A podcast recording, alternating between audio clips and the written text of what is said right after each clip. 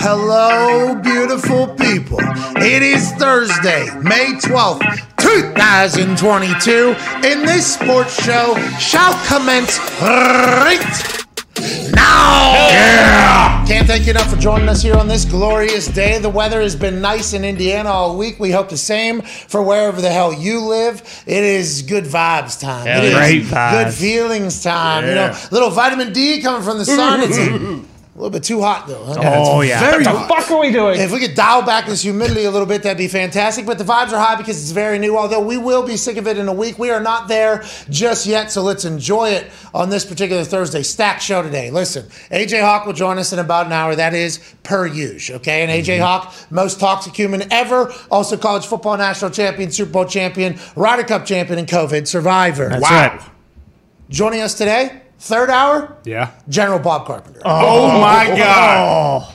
NFL player, obviously Ohio State legend. He is a grown adult who had had a career in the NFL that was good, and he is still working out with the college football team, the Ohio State Buckeyes, every single morning. This man not only has that, he has a heating uh, HVAC Yep. company he's launched, and he hosts the morning show every day in Columbus, and he saved football a couple years back That's Legend. right. which needs to be talked about as the Big Ten was withering away and saying they were not going to have a season. General Bob rallied the troops, boots on the ground, went to Chicago, picketed, stormed their territory. He did. And brought Big Ten football back. Later than everybody else, but still brought it back. Can't wait to chat with him. In the second hour, we'll have the pound for pound best fighter on earth, Kamaru Usman. Wow. Welterweight champ here will join us to chit chat about everything going on in the UFC, especially at that 170 pound uh, weight Oh, class. yeah. Mhm. Nathan Diaz is pissing on UFC's uh, actual campus right now. Yeah. They ain't ever gonna fucking fire me, so I can do this. you other guys don't think about doing it. Michael Chandler's been chit chatting. Obviously, Conor McGregor's getting back into the game. Dustin Poirier was chatted about, I guess, just the other day. I mean, 170 pounds seems to be the class where everything's going off. The champ of that will be joining us, talking about the fight game, his life, everything else he's got going on. Can't wait for that. In about 15 minutes, joining us, one of the trailblazers in this new voyage that is legalized sports gambling in the United States of America. He, alongside Amy Howe, are running FanDuel to great heights Oh, yeah. and oh, great Oh, success. Crushing it. Now, obviously, they are our exclusive sports book. They do not have any ownership of this show, but I do have uh, great business relationships with them. We try to take every dollar they have. Right. They try to beat us for every dollar that we have. We have to negotiate games and promos. This is the man that we work with alongside. We are so thankful for him, excited for him to join us for the first time. Uh, Big Mike Raffensperger. Okay. CMO of FanDuel. Wow. Hey, we got some suits coming in here. It's a big fish. He's a good dude. Our relationship started terribly. Yeah. Started terribly. Yeah, I recall. He did not know who I was. I was working with somebody else within FanDuel. He was working in there. Uh, he did not, I don't think we had ever met actually at that point. So the way he understood who I was and what we were was vastly different, I think, than how we would like to be viewed. So our relationship at the beginning, a bit rocky. Then, the person that we had dealt with at uh, FanDuel leaves FanDuel, and all of a sudden there is now who's going to end up running FanDuel. This is a potential trillion dollar business in the future with the way sports gambling is going. He and Amy Howe were the ones selected to basically direct and guide the ship. We have had incredible conversations. Obviously, the deal that we made with them was fantastic and helped our entire show and done our whole thing. And uh, I can't wait to chit chat with them about the future of sports gambling, what FanDuel has going on next, and a lot of shit that we don't know the answers to. That literally he's going to be live on here. We let's get the answer. Yeah, Yeah. sounds Better good. And Why he- not? He is, you know, a person who runs FanDuel. So, uh, like, hey, let's get a deal of some Yeah. sort. Yeah, can I get a What do you say? thousand dollars? Hey, wait, yeah, let's uh, Free bet. let's figure this out. Let's get something to happen. So that should be electrifying. I can't wait for that. I got a lot of questions. Yeah, Mm-hmm. ton. Because there's a lot that I feel like an idiot asking him whenever we're on a Zoom call or on a, a call about something else that's potentially happening. But this entire sports gambling world, there's probably nobody that knows more about the landscape and what the fuck's going on behind the scenes. Because I think Kansas just passed Yes, the it uh, did. sports- Here we go. So congrats to Kansas. Louisiana came on just a couple months ago. Mm-hmm. Uh, I would assume there's going to be more states. What does he know? What about the process of getting these states legalized? And how difficult is it every single state? Like I, I think that is what people don't fully realize because we'll put out a boost or something that we feel good about. It might not be about the Pens for the rest of the season. Oh, no. Oh, no. No, no, You guys are okay. 3 2. Don't worry. Got the lead. Kick that man out of the fucking league. That was a cheap shot if I ever seen one. Dirty fucking hockey in the playoffs against the greatest of all time.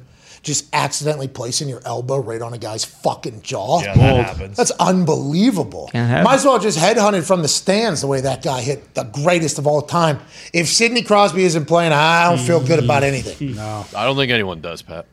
Where Unless was you're a Rangers fan. where was Georges Laraque at to enforce after Yeah. that? Yeah, can we not get somebody to throw some fucking hands with the guy? Make sure he feels worse than Sidney feels? What is the deal, dude? Jacob Trouba is a problem. He went out there, it was what was it, 30 seconds, a minute into the game. He put his elbow right in the back of Guentzel's head, drove him into the glass. Truba. Penn's got to score on that five on three power. What is this? though. You got to score that. Who's that defensive coordinator? Greg uh, Williams. Yeah. Is this what? Cut the head off the Feels snake like and the rest of it will die? Uh, Gerard is this Gallant. a bounty gate going on? Trouba's coming after Pennsylvania. Just scored seven goals in the playoff series. The greatest player of all time. He accidentally gets an elbow right to his head. This is bounty gate. I would like the NHL to pause the series Yep. and investigate Yes. stat. That's what I would like to happen. They're paying for injuries over there in New York. Trouba. Guys, fucking This is bullshit, Dad. Gerard Gallant, the Rangers coach, did uh, call his team soft before uh, before the game. Kind of tried to send a message to Well, his boys, tough. and they answered by going out there and throwing some bows and shoulders Oh, around. goon hockey. Way Yeah. to go. Playing dirty. Now, I do know that there's a lot of people on the internet, Rupp included, this fucking guy. Rough. What's his Reel it in, What is, Roper. what is his? He wanted, he's from Cleveland. That's Yeah. his problem. Sure. So even though the Pittsburgh. Penguins brought him a lot of happiness Yeah. and money and life, Glad you're coming on the side. and everything. No, no, no. I'm saying Yeah. that's why he hates. You said it. I'm clipping it. Ah, I'm not- no, no, no. I'm not saying it as. A, I know. I know. I'm saying that's why he talks the way he talks about the Pittsburgh Penguins. It feels like he wanted us to lose the series, wanted us to lose the opening game. Yeah. This penalty's not a penalty. Last night he's like, that was a clean hit. Now it might be because he was, you know, old school. Guy was a clanger and a banger, which by the way, because he was from Cleveland, mm-hmm. he is a you know, a physical specimen out there, an absolute ox. He said it was a clean hit. I want to let you know, if Sidney doesn't return this series, I will fucking walk and march my way right to NHL oh, yeah. to let fucking old Rupper know and everybody else. You don't do that to Sidney Crosby. No. What about respect for the game? Okay, greatest player of all time has skates on. You're playing against him. You're welcome for skating on the same ice as that fucking guy. True. No need to do an illegal cheap shot to take him out of this. We are fucked if Sidney Crosby is hurt. Oh, Louis, you got the, the, the Ming. He's playing out of his mind. He's actually ranked last, I think, in goaltending. in Well, playoffs. that's the thing. What? There's a couple No. things. He's our fifth goalie. Okay, King Domingue is going to do just do it fine. all. Well, listen, tuba stinks as an instrument too. It's the worst one. His name's Trouba. Trouba. There's an R in there. R's the worst letter in the alphabet. I would say. Yeah. Yeah, Right. I don't think I don't Yeah, think it was dirty. I don't think he intended to sit, hit Sid in the head, but he did hit Sid in the head. Oh, he didn't mean to hit Guentzel in Whose the side are you He- on?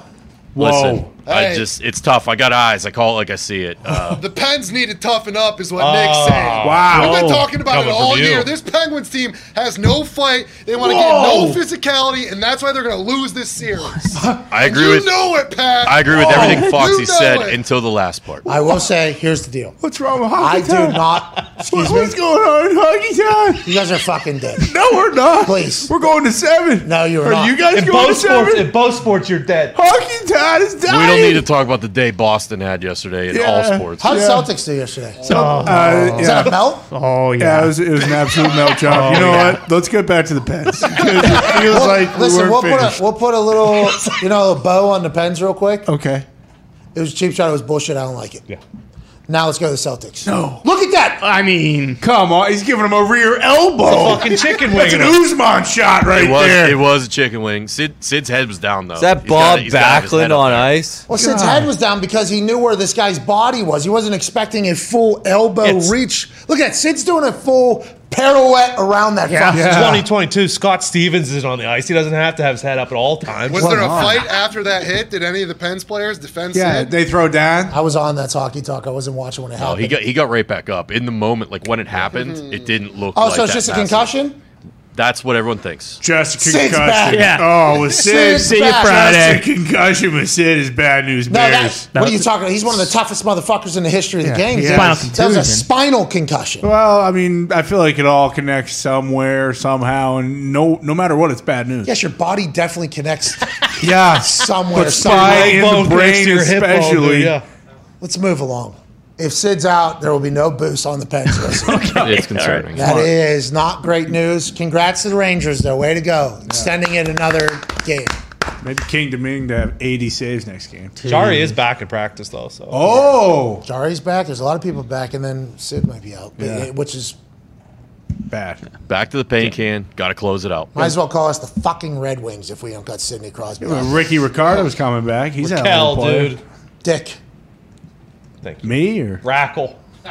No, the guy's name's Dick Rickle. Oh, okay. But you He's a great yeah. hockey player, but you are as well. Let's talk about you and your evening last night because the Celtics completely melted. I saw the internet alive Yeah. about the Celtics. I didn't see the game because I was watching what happened uh, the Pittsburgh Penguins. They were trying to end it too. You could tell that the Pens were trying to end that right there. They looked great early. So- well, at, at the end, though, there was a lot of desperation. It felt like Tanger, Gino, Gentz were all like, oh, okay, we end this right now. We get a little bit of a break here to hopefully get Sid back. This series is over, and it gets extended. And now, worst nightmare. This might be the long series of the whole fucking It's playoffs. not good. Anyway, Celtics are dead. What happened? Uh, they're definitely not dead because they won in Milwaukee. But yeah, last night was the most devastating loss I think for many Celtics fans in the last ten years. Maybe I actually felt like how I feel when the Patriots lose and absolutely crushed. Uh, it was brutal. They melted. They were up 15 with 10 minutes to go. They looked great the entire game. And then Giannis said, Uh, not even Giannis. I I mean, they couldn't miss a shot, and then we couldn't get a goddamn defensive rebound. I think we'll be okay. And when I say that, I more so mean we're playing tomorrow night, and maybe we'll win. if we don't, then I will be crushed and sports are dead because the Bruins are also probably going to go to seven games, and that's going to be on Saturday too. Yeah, and that seventh game is in Carolina, right? Exactly, and I think There's there's no chance No. of you winning. yeah, I think the goal differential in Carolina is like plus 18 for Carolina. So Just in a series? uh, in the whole year, in this series, I think it's like plus 15 though. So either way, it's pretty bad. They're a hell of a squad down there in Carolina. I had no idea about. I remember they were doing the bowling and the Yeah. celebrations Yep, and stuff. Fun team. I didn't know about the, the fan base there. Duhas, Twenty thousand at a hockey game That's is a lot. it's rocking. That is huge. Yeah. Old barn too. Rupper said it's loud in there. Yes. Right next to NC State's campus. I thought I just assumed it was in Charlotte. Wrong. They are not in Charlotte. I didn't know that was right next to NC State's Well, we were campus. down there Raleigh for, or uh, whatever, yeah. Thursday night uh, football. We, we drove by and I said I didn't know that until then. That's a beautiful. area. What- Is that no? Winston Salem is That's Wake Wake Forest. Forest. Wake Forest. Raleigh is NC State. Beautiful. That, yeah, that was one of the best campuses we were on. very very mm. nice. Yeah, I did not know that's where the fucking hurricanes are. When they wear those black sweaters too. Yeah. Twenty thousand black sweaters in there. Twenty thousand Yes. screaming. They gang, treat yeah. it like a NASCAR race. Like they, people will be out there tailgating all day long. If it's a seven o'clock puck drop, they'll be out there tailgating at noon, and they'll just Doing it right. booze and party up until game time. What? When's game seven? Game well, game six is tonight, and we're we're gonna win that. So game seven is on Saturday, probably a night game, maybe a day game. Not too positive on the time. I feel like I'd like to experience the Carolina Hurricane. Yeah, no khakis in that crowd. when the I've been Pens looking. play them next I've series, been you- looking. Seriously, because when you said that about the Rangers, I was like, oh, maybe maybe the, some of the Caniacs have khakis on. No, they're basically all doing like the kind of college like blackout thing. They wear the blackout jerseys. It sounds like they're getting blacked. I don't want to judge the khakis, okay, but it is. I mean, when it, it was an alarming amount of khakis I saw in that Rangers opening Yeah. uh, get, playoff game, I was like, oh, this is like a happy hour for the suits. Almost came to this game, but I've since been smartened up. Rupper told me. Rangers fans, blue. There's a blue collar group of Rangers fans that are very loud. That Madison Square Garden's been very loud, and the kid last night flipping off Yeah. Guentzel. I'm like, all right, this kid has kind of saved all hope for me with Well, Rangers those fans. people clearly drove in from Jersey. out of town. Yeah, that guy on the right just screams Jersey. This kid, though, I fucking love him. Yeah. Uh-huh. This kid has no idea how much I appreciate his existence. I appreciate his decision to do this because there are so many people that are probably so mad at this kid for doing this and being way too young and being, you know, obnoxious and all the other things that are probably being said about this kid on a daily basis. Probably loud, probably an active kid, mm-hmm. probably talks a lot of shit, this kid. Yeah. So he probably gets it a lot. I want to let this kid know, keep going, pal. Yeah. Keep doing it. Playoff hockey, Keep baby. doing it, man. Oh, yeah. That is what sports are supposed to be. Now, if your dad's mad about it, then you should obviously listen to your dad's instructions, but it seems oh, like your Yeah. dad is the one that taught you Yeah. to go ahead and do it. Actually, he deserves two of them, this Yeah. fucking I wouldn't be surprised if his dad's letting him have a couple sips of a nice cold one, you know, throughout, the course of the game. All right. Hey, it's dad's son night. You know what that means. Come on. Couple Bud Lights, little middle What? fingers. What? Go watch the boys play some hockey. What a night. Good for him. Now, that is assuming um, that that dad is also feeding alcohol to his son that is flipping somebody off. Right. We would like to know that flipping somebody off as a child is not a gateway drug to being a booze hound. No. No, not at all. no, no, no. He's potentially just a shit talker, and we do appreciate and respect that. But there is a chance that this kid has had some booze. Well, and kids look younger these days. I'm not so sure that kid is 20 years old, maybe even 18. Just quick glance at him. Ain't nothing wrong with sipper two, Grandpa's cough medicine. No. either, you know. Exactly. Sleep at night. It's always there. unless it is a Sunday morning and you're incredibly hungover mm-hmm. and you did not know the parents of the house that you were incredibly hungover in were going to be home as early as they were on Sunday. That's nightmare fuel. and you did not clean a lot of stuff up, mm. and you're just a teenager or whatever. Booze and- bottles everywhere. yeah. And the dad comes downstairs and mm-hmm. says, Good see you. Hey, get energy because clean. And he does grunt, this mm-hmm. man. Sure. And he gives me a coffee and I drink it and there's whiskey and scotch inside of it. Oh. And I almost puke immediately. And Mm-hmm. he says, That tastes good? Yeah. Well, that's the uh, bottom shelf shit that I got because you guys drank all my top shelf shit last night and it's a mess upstairs. Go clean my fucking house. so it's not always good to have some of grandpa's cough medicine. But I'll tell you what, the night before when we had it, fantastic. It really went down a lot smoother on that Saturday night than it did on a Sunday morning. Absolute insanity. It's that. CFO Phil, what a rager. Uh, joining us now is one of the, you know, men that is tasked with shaping what sports gambling is going to look like legally in America. He and Amy Howe have been a tag team for FanDuel as they have trotted up the mountaintop to success in the sports gambling world in the United States here early in its development. Uh, CMO of FanDuel, ladies and gentlemen, Big Mike Raffensberg. Big Raff- What's up, dude? Good to be here. Thanks for having me. Hey, no problem. Thank you so much for coming. You look incredibly handsome. Uh, we saw a photo on the internet. Yeah. This is my first time meeting you in person, I believe, right? No, no, no. No, that's no, not true. You've been to the New York office. We've been, but this is the first time I've been here, and I've been to the studio, and I've been able to spend time with you guys this morning, which has been fun. We are very thankful you came out here, and we're very thankful for our relationship with FanDuel. Obviously, I think it's the reason why it's good is because we are still trying to beat you. Like we are a different entity than you guys are, but we get along well, and a lot of that is because of how you've handled the relationship. So I'd like to compliment you here early on how you've done it. Now going forward, it seems like this is a very difficult challenge. A lot of people are trying to get in the sports gambling world. Why do you think FanDuel has had some success here early as everybody is kind of diving into this? It was there's like 40 of them at one point. Oh, yeah. Oh, yeah. There was like 24 seven, bad this, MGM this, Lion Yeah, that. Caesars. There's, uh, like everybody was in it. Why do you think FanDuel has had success early here, and is every day like stressful as hell for you? Uh, look, man, I wake up every day and I work at the intersection of sports, games, and gambling. My life is pretty good. yeah, Yeah, there's respect. stressful. Yeah, there are stressful days, but like I'm a fortunate guy. Thank you for the kind words. You know, why do I think Stam FanDuel is the number one sports book in America? Not by a little, by a lot. We're about 50% bigger than the next closest guy. in the field. Good for Uh, you guys. You know, look, I think it starts with we have the best product. Like we do. Like it is consistently rated number one. It's the number one in the App Store.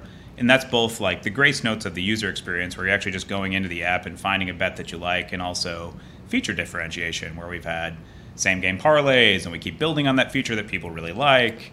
Um, it just is consistently the biggest breadth of things that you can bet on. It's the easiest way to bet. And we have innovation on things like Spread the Love, which is actually something we developed in partnership with you, which would be the second reason I'd really say FanDuel has emerged uh, as the leader is I think we've formed really smart partnerships, you being our most important. Um, and it's been a great thing that we've done, you know, together with you and the guys. Where, and to your point, like we don't own the show. You, we're we're separate entities, but we're business partners. Yes. And I have had many times. We talk literally multiple times a week, where you have suggested bets or odds or features or things. Spread the love was the thing we developed together, where the more people bet on a market, the bigger the spread got, and it essentially turned to free money. It was a- Started as team betting. I Yeah, wanted to team do betting. team betting. I was like, how do we do team betting? And How do we're we the make it even first company in America to do crowdsourced betting. That's what I call it when I talk about it. Like, it's awesome. And you have made our product better. And in a humble way, I hope we've made the show better, where we help create content and make odds and be able to talk about things and give you guys a richness to talk about. That's one example, but we've also done things with Charles Barkley and the TNT Studio Gang on NBA programming. I think it's the best sportsbook integration in live sports um, anywhere. I'm really proud of the work that we Well, do. Chuck is actually a good gambler. Yeah, Chuck- great Chuck- gambler. Chuck, Chuck has been known to place a couple sports bets. Uh, Uh, he enjoys our He is a gambler. He's Yeah. a gambler. Yeah, good, good gambler. So that that may, helps it make sense. I think that's why it works with us so uh, so good. But like whenever we send something or an idea to you, and we work with a lot of companies, and when we try to send an idea to them for something like, hey, this would be a cool special if we could do this or pull this off or deal, you guys seem to be much more open to it. But we have gotten to experience uh, a lot more than other everybody else, like the regulators in the legalized world. Because back in the day, whenever it was offshore and everybody had a bookie maybe or they're working something, you could place bets on Gatorade shots with people. You could place bets on. I remember we were doing at one point a bowling. I went bowling, yeah. and uh, people were able to bet on if I would score above 130 or below 130. Got like 171 or something. Yeah, not Early, bad. Oh, yeah, yeah. Best round I've ever rolled in my entire life was was, for that one. But with the regulations and with it, there really being no blueprint for this entire thing, how much of it is like dealing with the regulators and how much of it is dealing with like new states coming in as opposed to just the fun that is sports gambling? Because for us, we just pitch like, hey, I think we should maybe boost. Sidney Crosby scoring and the Pens winning, that'd be fun. You're like, uh, we can make that happen. Yeah. I just got off the phone with a fucking senator from Kansas. Okay, we are also trying to get in there. How much of that type of stuff do you guys have to think about on day to day? And what is it like working in a world with no blueprint? Like there is, you have no idea what the next state could be. You have no idea what the next regulations could be. New York, different than Indiana on the regulations. New Jersey, different than every other state. Like, how much is it like dealing with the every single day of the everything being brand new all the time, which is what the sports gambling world is? So, look, on the regulatory front, it's a lot. I would say, you know, FanDuel is at the forefront of bringing legalized gambling to states all over the country. Um, I am really proud of what we've done. We actually just led an initiative in California, which will be by far the biggest sports betting market in the United States. It's going to come? Uh, well, we just led the effort to get the signatures required to put it on the ballot in this November. Hey, congrats. Here we go. Signatures, boots on the grind. Anybody, anybody listening in California, you will have a chance to vote directly on legalized online sports betting. You know, coming to Get out California. and vote. Let's get out and Yeah. vote. Go vote. Down Your vote. Register. Rock a vote. Register to vote. Every one of those processes is different, and the way New York came online was different than Indiana, was different than Colorado, was different than Pennsylvania. And to your point, every state is a little bit nuanced in the way they put those rules together and what kinds of bets you can take, the manner with which you do, and so it's complicated. Um, and that's both complicated from working with the regulators and working with the lawmakers, and the tech is also complicated too because you have to get that right and you can't screw it up. But the more interesting side of your question, what's it like working in a blue sky industry? It kicks ass. Like it's amazing. Like I mean, this is since the repeal of prohibition, maybe cannabis a little bit. Like there just aren't really good parallels to a market that is vast. People were sports betting America before legalized sports betting. It's just now they're doing it in a protected and innovative and fun way. Um, and to be turning that into a white market for the first time is is a super privilege. I feel thrilled to be at FanDuel. I feel thrilled with the success that we've had, and it keeps it interesting. That's to be sure. Yeah, it's going to be fun too to see like what you guys end up doing, what you choose not to do, because history will judge it back, right? Oh, like, yeah. Looking back, that'll be the thing, because this is going to last forever. Just like you said, people have been doing it forever, and every single time a government, it feels like, or a state gets a chance to see the benefits financially of legalizing it, I think that's only going to spread and grow. And what you just said about it being safe, and I think that is um, good comparison to the cannabis industry. Like the states where the scientists are growing the weed and the sales are being regulated and there's like security there is so much safer than when people are just going into buy maybe some grass somewhere with no security at all. It's like sports gambling has gotten a lot better in my eyes when it's gotten legalized. You know you're going to get paid. Yep. You know that the bets are going to be like looked at and offered. It's like it's a beautiful thing. And also, you guys being big entities, like you can boost odds that we would never been able to get from. Now, it's just it's an incredible thing. It's above board. You're going to get your money. We take things like responsible gambling seriously, and it's more fun. Our product is way better. The way the betting is is more entertaining. It's more fun. Well, speaking of, because you guys have to save people from themselves, like that is something that has to happen. You talk about responsible gaming, like it, that's a big initiative by all the governments, I believe, right? All the states, basically. Whenever you're talking to them, like we don't want people to turn into things. So when people are losing too much, shutting down the account actually happens. Keeping people within their bet limits is a very real thing. I'm allowed to bet on things higher than Connor is able to bet on things because my normal bet amount, what's in my account, what I normally do. You can't just one day make a, oh, I want to make a $30,000 bet and lose everything. It's like, well, you can't do that. Like, that is not something you do. People get pissed off about that because they can't win as much, but also it's to keep people. It's the right thing to do. Yeah. It's the way we run business. I will say, I did pull, and yes, you guys have different amounts that you bet, but obviously, you guys are trying to win off us all the time. Mm-hmm. You are also some of our best customers. I did pull all of your accounts before I came on the show. Who's won the most? Do you want to know who's the sharpest gambler? Yeah. It's Ty. Tall. Wow. Let's go! Baseball season a couple years back. Let's go! Who's the worst?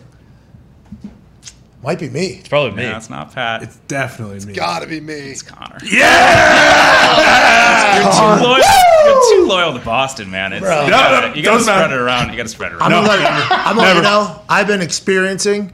I assume Fox is the second worst. Fox is the second worst? Zito. Bears, Bears last year I got me. so I haven't We need a full rankings. I, I haven't rode alongside Zito, but I have rode alongside Connor during his terrible times Yeah. and Foxy during his terrible times. Seems like you guys dragged me down into this, but I want to let you know your next bet, your best bet. Yeah, I like we betting Speaking of- 25,000 bets. Hey, Sue me. Speaking of bet, uh, you I think right now for the next 56 minutes at FanDuel right now because of old Big Raff, they're giving away a free bet right now, right? Yeah, look, I wanted to celebrate coming down to see you guys. And so, yeah, for the next hour, literally anybody, log into the sports book. We'll have a claim game uh, that you go in, and it's a free bet. Everybody can get it for the next hour until 1.30 Eastern Standard. Now the free bet will obviously change with what your normal betting habit is. It'll be, So, depending on who you are, it could be five bucks, could be up to 100 bucks. Thank you, Raff. Thank you, Raff. You got 55 minutes to do this. Make sure you get in there, get Yeah. a free bet from Big Raff. That is awesome. You came through here. We did not know that was uh, going to take place until this morning, so that's fantastic. Your people made a great graphic too. Look at that. Made me look handsome. Love that. Shout out to you, Raff. You're the best. Let's get uh, let's keep it moving here. So whenever we do that Super Bowl, and we have that same game parlay, Uh-huh. and there's like 200 and whatever thousand people riding alongside of us. You guys at every every single department at FanDuel goes, all right, if this hits, we're fucked. Like if this one hits, we're in trouble for that. Is that something that happens? And is A a hundred percent. Okay, good. I shit you not. So I was at the, the game. We were in a suite with a lot of the executives at, at FanDuel, and you had over two hundred thousand people riding on your same game parlay with Mm-hmm. the Super Bowl. If and it was three yards away from Burrow. I think it was going to be three yards. It was away, and we were getting down to the wire. We are very confident in the global history of gambling. There has never been a bigger liability on a parlay bet than there was in this Super Bowl. We would have lost nearly fifty million dollars Jesus. on one bet. how good of a that, is that, that would be a world record then, right? Yeah. if Yeah. we would have hit that, that would have been a world record. So Joe Burrow, instead of throwing that ball in that last play where Aaron Donald mm-hmm. is out, if Aaron Donald literally just shoves him and Joe Burrow is able to keep his balance and pick up first down and get out of bounds there or something like that. Yeah. It would, it would, like, literally, we were sweating it. And it was the last few plays of the game. We're in that suite. We're dying. Oh, we're dying. we were too. You should see a the lot. Yeah, oh, know. Yeah, we were we were dying as That well. was We were hoping to hit that. It is so. Whenever you guys kind of have a good handle on who where the handle is, you guys have a pretty good feel every single night, every single day. Is that Oh, yeah. something that's conscientious? Like, hey, this is doing well. This is not doing well. This feels like teams that they're betting on. NFL is best sport by far. What's the next sport? Uh, so we will never acquire more customers. So people coming in to try sports betting for the first time, NFL is the biggest sport. Actually, more money happens on the NBA. Because it's more games, more, games, action. more inventory. People are bored. Yeah, well, there's just there's a lot more games to bet on relative than the NFL. How do you guys do in the NBA? You guys feel like you do pretty well in that, or is there there's some times where you guys are down, sometimes you guys are out? Like how often does the house does the house always win? You guys No, always beat we, us. I have days where I look at the every morning. I get a flash report how the business do yesterday, and there are days where our business loses money. we need that to happen more often. Yeah, we Yeah. I'll do. stop We betting. do. Thank you, Con. No, no problem. Thank you No for problem. your service. I'll stop. Zito, you too. Mm-hmm. More ties, less Connors and Zitos. Um, as you project Like, how many states is it legal in right now, online sports gambling? 15. 15. Yeah. Jesus. How many to get to 50 will it ever get to 50?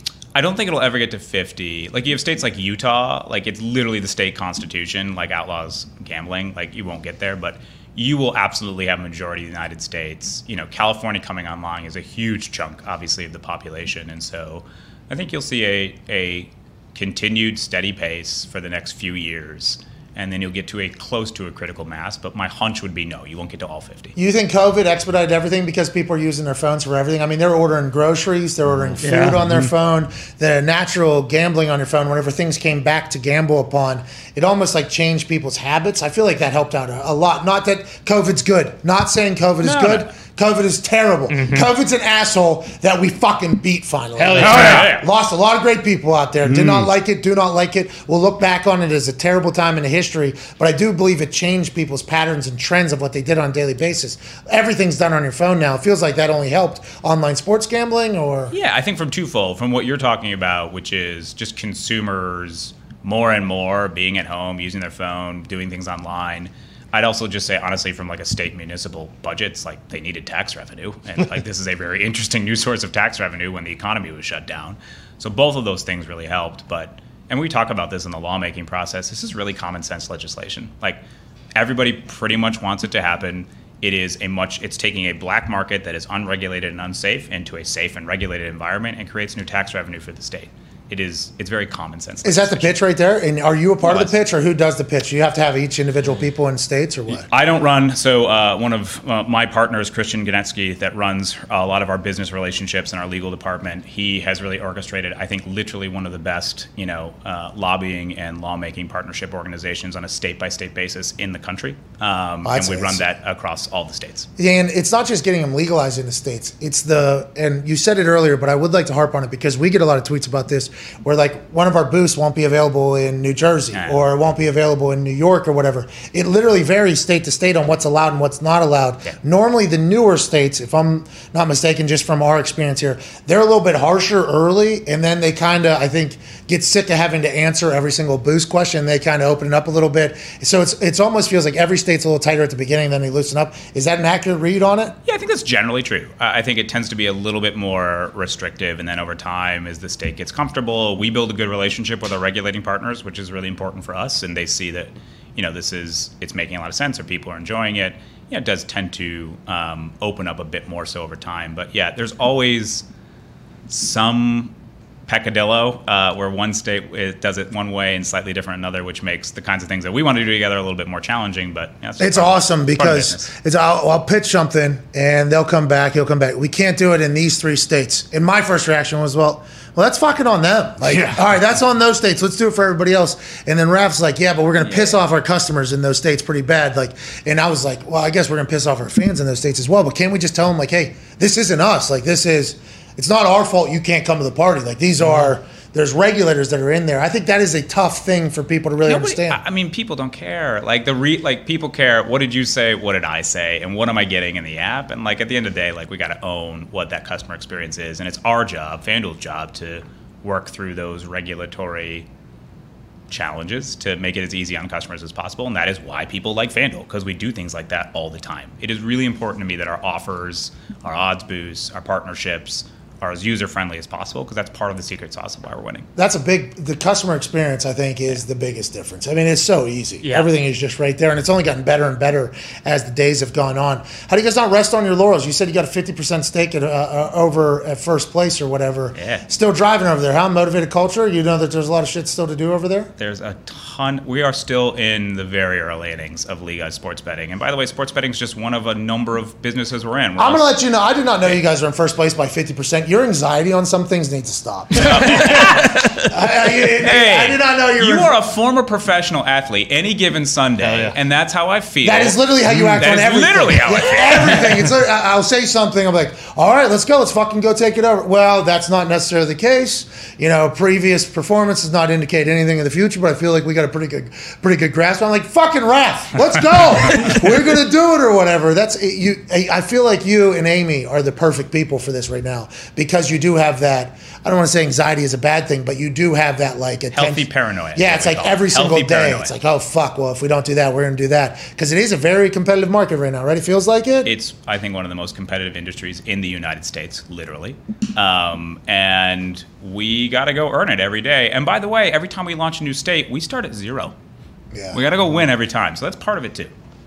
You guys are winning, man. Yeah. We're lucky to be a part of the ride. And we're also lucky, I guess, to just lose all the fucking. Did you hear that? Yeah, I did, but I mean, That's I- from the person that runs the app. Look, I- Hey, I look at. Uh, you're a bad gambler. I've been a bod gambler, but I love FanDuel. I like giving back to the people Oh, that yeah. support us. You know, sue me about that too. They are very nice. You guys have been very incredible to us. You always have been open, and even uh, you know, there's a lot of people in there. I don't know whose names I should let out or shouldn't let out, but Peck and John, you know, that entire operation over there. I love. Like there was a call what two weeks ago. You're fucking us. I'm like literally, hey, you're fucking us, Peck. You're fucking. I saw him like genuinely feel bad almost about it, and then I know he gets off the call and he's like, hey, we're beating them bad. They're getting upset over there. it's, a, it's a lot of good folks in there, man. It really does feel like a cool group of people, which I think is even better than the fact that you guys are doing well. It's like, all right, there's some good people running that shit as well, which I think is what we appreciate. Go ahead, Tone. Raff, I got a few things that I hear all the time about tech for the app. Can I ask you about that? Hey, light on me. Okay. Um,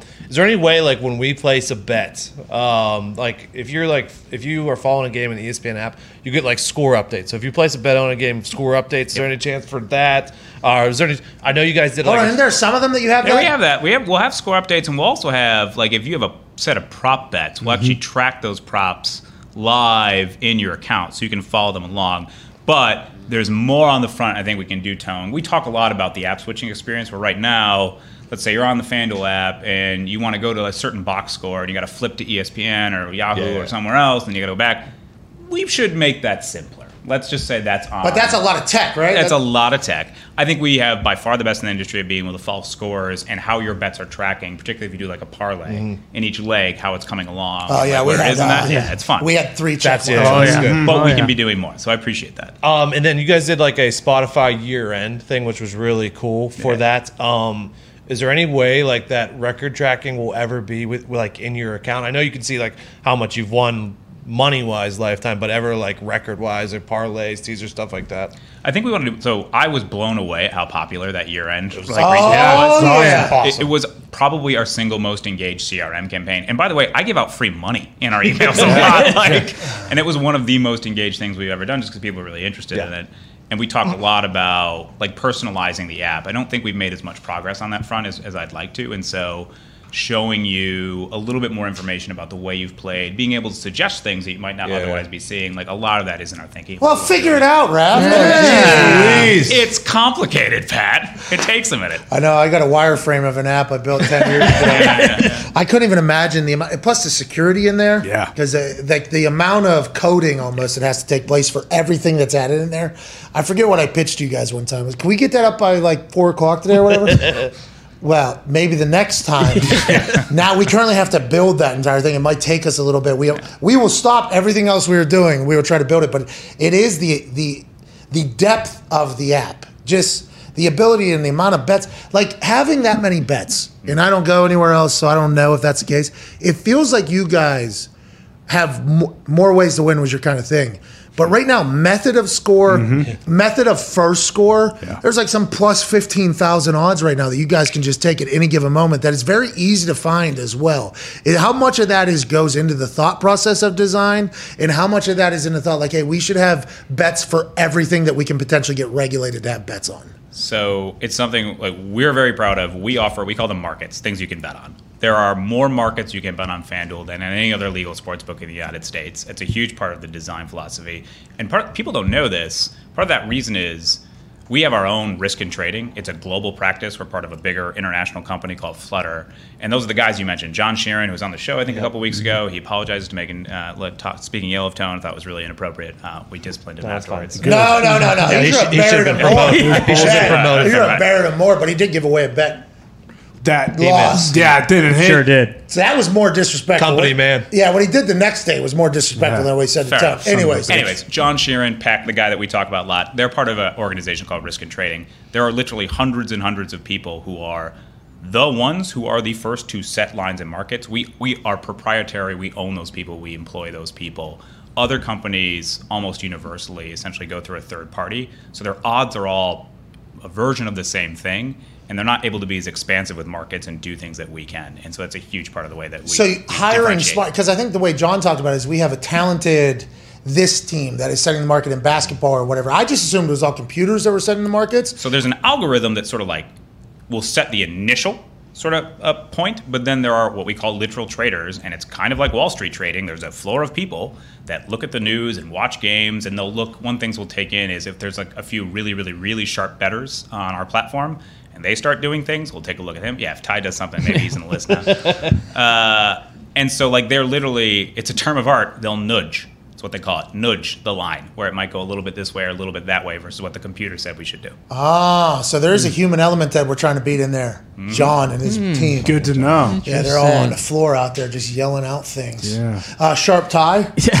Raff, uh, you guys have the sports book in the Suns arena, and then I believe the Yankees are now like an official partner. How close are we to like you being able to go to Yankee Stadium and having like the tech and being able to just put bets in there? Kentucky Derby style. Yeah, exactly. yeah, yeah. And uh, is like, is it the type of thing where in a couple years, like every sports team will have an exclusive partnership with one sports book or another? And what does that mean? What does that mean? Yeah, look, I would say two separate questions. Most sports team will have a sports betting relationship. We're really proud of the set of relationships we have with everybody from yes, the Yankees to the Colts. Colts, to uh, Bills now. the Bills. Yes, thank Suns. you. The Suns. It, it kind of the list goes uh, on down. The Bulls, the Blackhawks. Um, that is mostly a promotional marketing relationship where we get to use their IP and our creative, our advertising. We market to their database.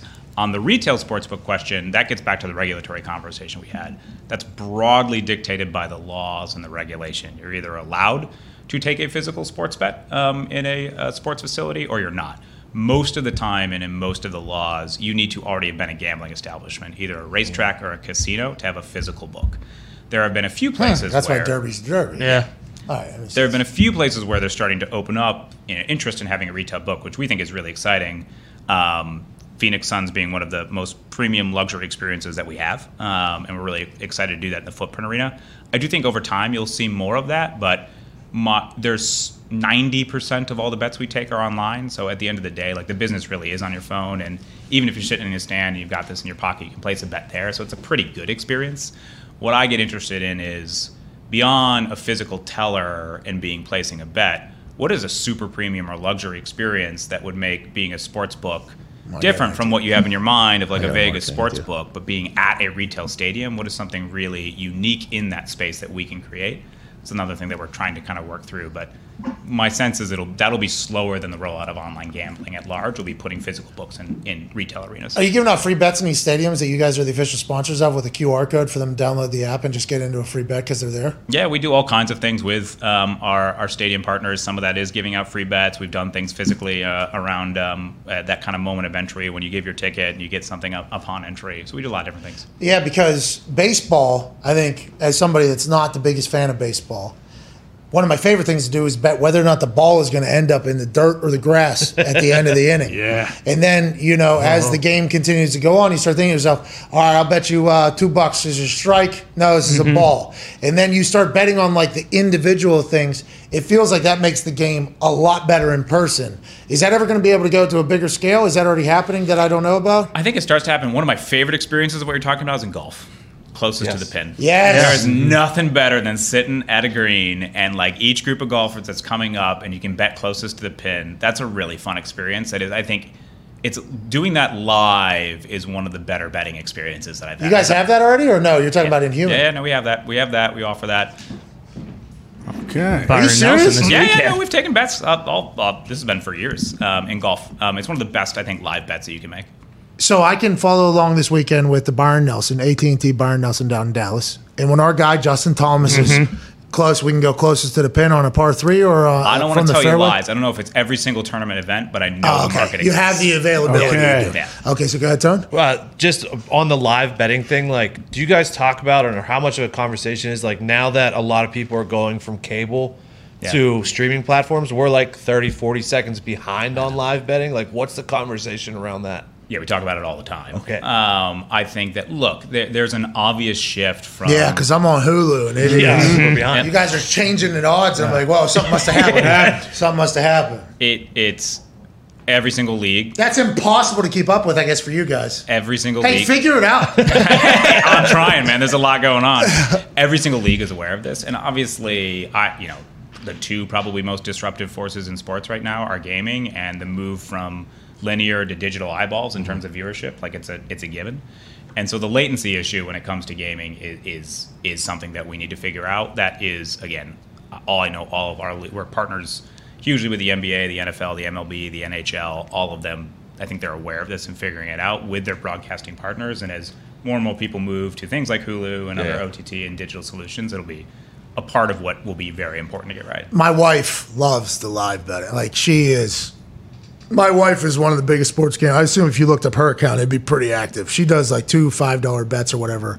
I Uh, pulled Sam's account. She's in the middle of the pack. she's pretty good. She's pretty sharp. But she knows nothing about the sports that we're watching. She just wants to bet on it so she has something to do because she's forced to watch these sports basically because I have to. But she's a football fan, but NBA, not so much. If I turn on the NHL, she is a Pens fan all of a sudden out of this, but it has made that experience. I feel like that is a market that should be tapped into, I think, honestly. Yeah, like the significant others of people that mm-hmm. have been forced to watch sports or whatever. It's like, hey, Look, it is now a scratch off event for you. Yeah. You could potentially make money. This is something we talk a lot about in the building. I'll give you two points of interest. Sports fandom is not gendered. No. Broadly, about 50 50. Eh, maybe a little, depending on the sport, a little more, a little less, but it's probably about 50 50. Gambling is also about 50 50. Yeah. Sports betting has not followed that trajectory historically, but we are seeing some of those shifts. And I think there's a huge market in women that love sports or their partners really love sports and it's a fun hobby. It's maybe not something they have the same history with, where I think guys have typically had either an offshore account or a bookie or what have you that's been more culturally, I think, something that men did. But women are very interested in sports betting, and you would be surprised the percentage of women that we sign up as kind of new customers is meaningfully high. Yes. On the Well, sports book. My wife tries to tell all of her friends, like, hey, you're going to go to the Colts game this weekend just because it's something to do. Like, you might as well put like 25 bucks on it. So Yeah. you actually are invested a little bit while you're boozing. You might win in this entire thing. It's, It's fun. just, it is. It's very funny. My wife, she, she won't tell me her bets sometimes. Like, I'm like, what is your deal? Like, well, when I tell you I lose, I'm like, oh, you're like getting into this. Like, oh, you know? And then if I say something, she'll like take it into account. She's like, but you've been losing lately, right? Like, I'm like, oh, okay, so you're really, now you're becoming like a full time gambler. It's a, it's a fantastic thing. I think what our relationship has brought us, we cannot thank you enough for. I mean, it has been fantastic. We're about to go off the air here on Sirius, but the conversation will continue on YouTube. Uh, you guys have been very nice to us. Now, granted, we did have like 200 some thousand people telling us. and- yeah. yeah, you know, and, nice. and uh, you know, I feel like uh, we have donated a lot of money through Yeah, Connor and you're Zero's welcome. accounts. uh, but it, it is it's been a perfect relationship for us. Honestly, it truly has been. Well, look, the feeling's completely mutual. You guys are one, just a lot of fun to work with. But again, like I said before, it's a real partnership, and I feel like we make each other better. So I'm super appreciative of it. Yeah, and I, I would never want to have to deal with any of the shit that you have to deal Oh, with. You God. know, like I would, so it's like a perfect thing. Like, hey, do you want to? Because whenever there was a chance of our new deal coming up, there was obviously conversations about people wanting to invest and buy and me be a part of it all. And I was like, I do not want to do those conversations. uh, we just had a heart out there. Go ahead, Connor. For Uh, yeah, when you see those massive bets on like social media, and I mean those are the only bets I do. I've never won one, but when you see them on there, is that something you like? Because I mean, there was that. That's how I found out about like the method of first basket. Yeah. Like, it, does it suck because you're losing money, but is it also good because it like spreads the word about like what bets are out there on FanDuel? you're our biggest loser, so By assume far, I think too. I think he was kind of generous about All right, it. after the show, we're gonna throw Connor some house credits to make up for it. But Fucking look, finally, yeah, Jesus!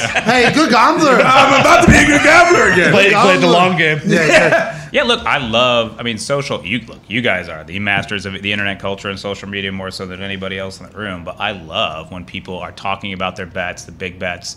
One of the I think really interesting, you know, things that I see is not just the you know large wagers, but people love following a parlay and the busted one leg, the five or six leg parlay that you missed by one. Yeah, and, yeah. Oh. It's entertainment. It's fun, and like you know, obviously more fun to win. But like when you almost win, Yeah. like that has a similar psychological effect. Like there's good social and psychological science behind this. The entertainment value you get from betting, oh, almost winning, mm-hmm. is not massively different from winning in terms of your the amount of enjoyment you get in the build up throughout the game. And so when I see people talking about it, I think word of mouth and referral is probably our number one source of new customer acquisition. And I firmly believe that there's not a gambler in this country that doesn't have a group message text thread with his pals bullshitting about the bets that mm-hmm. they're making. And so the more that FanDuel can do to encourage that, participate in that, social media being a huge component of it, like that's an explicit part of our strategy. And one of the things I think makes you guys so successful. Well, you guys are humans too. Like I, I feel like you recognize the joy that comes from hitting a massive bet. So like you guys have reached out to us numerous times, like, hey, this dude just changed his whole life. Just hit for fifteen if you want to talk about him, or twenty thousand or whatever. This guy just got like a twenty leg parlay that hit us for twenty five grand. Just got out of debt for his whole family. Like there is, there's those magical moments too that I feel like you guys get genuine joy from, and I think it's cool shit. We're very lucky to work with you, man. We appreciate the hell out of you. Uh, I appreciate you guys. Thanks for coming out to America too. Yeah, Hey. seriously. Out here to Indiana. Thanks for making the trip out. It's good to see God's country. Yeah, here it is. Right. Yeah, Goddamn breathe right. it in. A little humid, a little thick Little here. humid. Clean air though. Yeah, clean. Well, For now. you hear this. I mean, there's, Yeah. a, there's a lot A lot of cooking out these there. warehouses. Uh, we appreciate you so much. Ladies and gentlemen, CMO, man who is tasked with running FanDuel alongside Amy Howe, Mike Raffensperger. Welcome back to the show. Uh, as the break took place there, we went outside. There is an actual massive fire in the building that is right next to us here, apartment complex that is currently happening. The Indianapolis Fire Department's out here. The police are out here. It smells like a fire in here. Mm, yeah. It is, hey, T's and P's, to everybody over here. Yeah. I said. Big ass fire. Mm-hmm. Big smoke coming off. They just shut down the entire thing. Hopefully, it won't jump from building to building. Right, it won't. I don't think so. No. I mean, we got that courtyard in between. They got the truck. I bet they're hopefully getting it under. Yeah, we should be okay. right. Hope everybody's all right over there. though. That was scary stuff. Big shout out to uh, Big Raff. Go claim your free bet right now. In the next 30 minutes, you can claim a bet at FanDuel Sportsbook. Now, granted, it'll be somewhere between five to $100 depending upon your betting patterns uh, and how much you normally bet because it is regulated. Big Raff came through and gave us great conversation about the future of sports gambling. I appreciate that. Yeah, Yeah, it was that was awesome. awesome. I felt like I enjoyed a lot or learned a lot there. Yeah, Yeah. Utah. I, I would have had no idea that Utah, in their constitution, is never going to have gambling. Yeah, especially with that documentary I watched about the state of Utah with other stuff they got oh, going on. Yeah, I thought they just threw How out come all they don't that. put that in the Constitution? How about they, they should put that in the Constitution? Yeah, no lying when you're talking about certain things. Well, that's kind of. I think it's kind of how everything operates at this point. Yeah, kind It's kind of a of. shame. Not Utah. California, though, that's huge. California's huge. That's Church gonna be of Latter Day Saints. What's up, Zito? You just did a run out, run back. Did you learn anything? What's going on, Zito? You came back with a quite a good pop there. Uh, supposedly, so uh, the guy just came to the building. If the fire moves a little more this way, we have to evacuate. Yeah, that's what I'm saying. Damn. This is a big fucking Jesus. fire. Yeah. There's people running out there like it's crazy. Yeah, they were out in the front. They were telling people, "Get away, get away." They, Yeah. we will man the fort for as long as we possibly can. Yeah. Yep. We apologize for anything that could potentially happen. but Also, we hope everybody's okay. Yes. Joining us now, live from an attic in Ohio, ladies and gentlemen, a Super Bowl champion, a college football national champion, a Ryder Cup champion, and COVID survivor, AJ Hawk. What's up, buddy? Hey, what's going on? What time we got uh, Usman on? All right. He's in like Always, 15 minutes or so. Good. I'd like to know. Thank you. Now I know we can have a little back and forth before he comes on. Okay. These are things that you should know before you get on air, but also you don't answer your phone ever. So, Uh, I absolutely do. I, I FaceTimed you back, uh, I believe, yesterday. It said unavailable. What does that mean? You were on another one? well, that's because I called you. Yes, I actually was on another one. I called you. You didn't answer two times. Had all the news. Hey, Kamaru Usman on tomorrow. Yeah. 120 Eastern Standard Time. You didn't answer. Call me back. I was busy. Now there's a fire next door. We don't know what's going to go on. go on, Tone. Fun fact: I just learned watching a uh, TV show. Uh, they cannot wiretap a FaceTime. All right. They can wiretap a phone call, not a FaceTime. A lot of people doing drugs face to face again. Also. Yep. All right. Can they tap it some other way? Can they surveil some other way through FaceTime? On the show I'm watching, What show you watching? uh, We Own the City. It's on. It's an HBO show. It's fucking great. So HBO has bangers normally. Oh, Oh, yeah. yeah. Everything. Oh, yeah. Every season. HBO is a home Is run. this a, HBO's like, the a king. drama or is this a documentary? It's a Jon Bernthal drama about Baltimore corrupt Baltimore cops. It's like The Wire. It's from the John guy who Bernthal created is the a wire. The guy who created the wire. Really Okay. happened. Yes. Yeah, based What on- year? 2005 to 6, 16, Yeah. 17. Couple of timelines they bounce back. Let's assume they can wiretap FaceTime now. 2022. Well, that no, this was uh, 2017 is when. So maybe I don't know. That's what I'm saying. Five years ago. Let's assume that they have figured out how to do it. I'll but, find out. I mean, let's not live and die by it. Obviously, you guys are going to do anything that needs to be wiretap. You should reconsider your entire operation, anyways. But I don't think what Tone said is accurate. Maybe. Who knows? Maybe 2022 things have changed. No, still good. Still good. All right, good. That's great news. We can do. Yeah, there you go. All right, anybody needs to sell some drugs? Go. HBO and Apple are really the two premieres in uh, TV right now. Succession is so good. I watched it again last night after the Penguins lost to the fucking Rangers because the Rangers are a bunch of dirtbags taking cheap shots, and there should be a bounty gate situation going on. We should pause the series until we find out whether or not they're That's right. paying people to hurt people. But nonetheless, let's dive into some stuff that we are learning about AJ Hawk. OBJ thinks business, you know, the NFL is a business. He understands it. Basically, in the comment section, says, alludes to the fact that he doesn't think they'll be able to afford him. John John Robinson says, uh, Holy shit. Whoa. Sounds like collapse? a ladder of some sort, but I'll go. I'll go uh, find out what's going on. uh, that Check like- that out, Z. That was uh, an electric box or Explosion. Yeah. Holy Or did something like implode on top of itself? It is an apartment complex over here. Wait, is it like on the other side of the street or the same No. side as you? Same- Same side. right over there. Next Next door to us. neighbor. Yeah, it's about 10 feet away. No, no, no. Let's be accurate here. So, 20. uh, I'd say like 50 feet probably. From Tone's back right there, 50 feet that way. There's a building that's attached to us here, a little, an area that they've been trying to lease out for probably as long as Since- it's been there. yeah, right. As long as it's been built and probably forever. And then there's a little alleyway and then there's an apartment, the roof of that apartment on fire. Scary, man. Hopefully they get people out. That sounded, That was bad. Yeah, it did not sound good. Yeah. Did Zeke go check it out? yeah, he just went on the run there. He's got a bad knee though, Tell him to call us. Tell him to FaceTime us from out there. on the scene. Give us a little, little, at least like a visual. The cops, I'm telling you, it's bad. dude. Yeah, it's very bad. Jeez, that how scary would that be? Like your building's on fire and you're on the tenth floor or something. Yeah, it'd be brutal. Hey, Mitt, did you see the uh, the text that came through there in the group? That's probably very real. Uh, this is crazy. Yeah, insane. I guess How we, did it start? I don't know. Came out of nowhere. Just started to like smell. We heard the sirens. They sounded very close. They're right there. Mitt did say the fire chief said we don't need to evacuate. Okay, cool. Goodness. Okay. Yet. Yeah, I mean, we just heard a fucking explosion. Yeah, Yeah. there was just a loud bang Is that before or after the explosion that just took place? uh, after. Okay, good. At least what he told Mitt. I like I, that I Mitt- never. I take everything Mitt says with a grain. of Yeah, salt. like the Mitts our liaison between the fire chief and us. Probably not the right person. Yeah. Here, here's here we go. Zeta just came Seats back. back. I think we're looking good. All right. Lot, Okay. lot of smoke still, but What was the explosion? You think? uh, they're do- they're doing a bunch of fire hydrants out there, so maybe the the top of the lid fell off. I don't know. I don't. Dude, it was a loud. That sound came from right I there. heard it, was I heard it clearly too. there. That sound came from right there. I don't think it came from. No, the big is that lid lid? just fell off.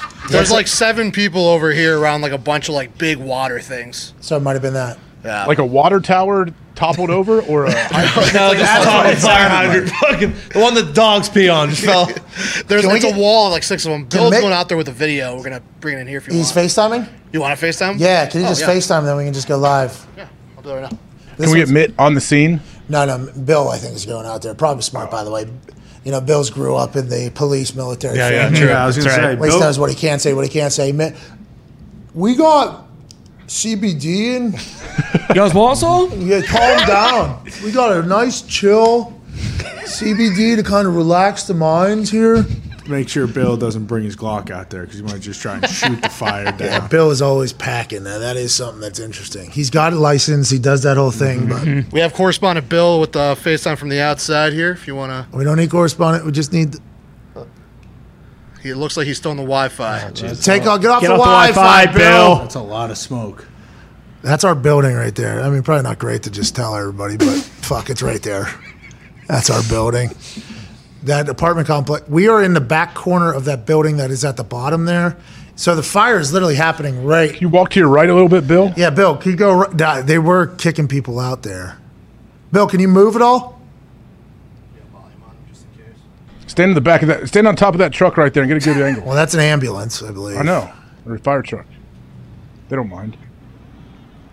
Jeez. Yeah, shit's real. Oh my God. Watch all the news agencies pulled up. Oh, uh-oh. same- Oh, we, we Hey, first- sorry about it, news. we were Sorry first- about it. First on the Bill, scene. go get interviewed, Bill. Bill, go ask the firefighter what's going. To Climb that ladder. Climb the ladder, yeah. Get up there. Hope everybody's okay, man. Oh, I can smell it now. Yeah, oh yeah, Oh, it's been smelling it. That smoke is pretty. I mean, I don't know if that is doing it justice. It's really not. I mean, Bruce they could a, make you guys get out of there. Bruce sent in a video from a different angle that does a much better justice. All right, thank you, Bill. Appreciate you, Bill. Thank you, Bill. It smells terrible in here. Yeah, it does. It's, It's, bad. That's why Tim just texted in to turn off the AC, probably because it's sucking in the air from the outside.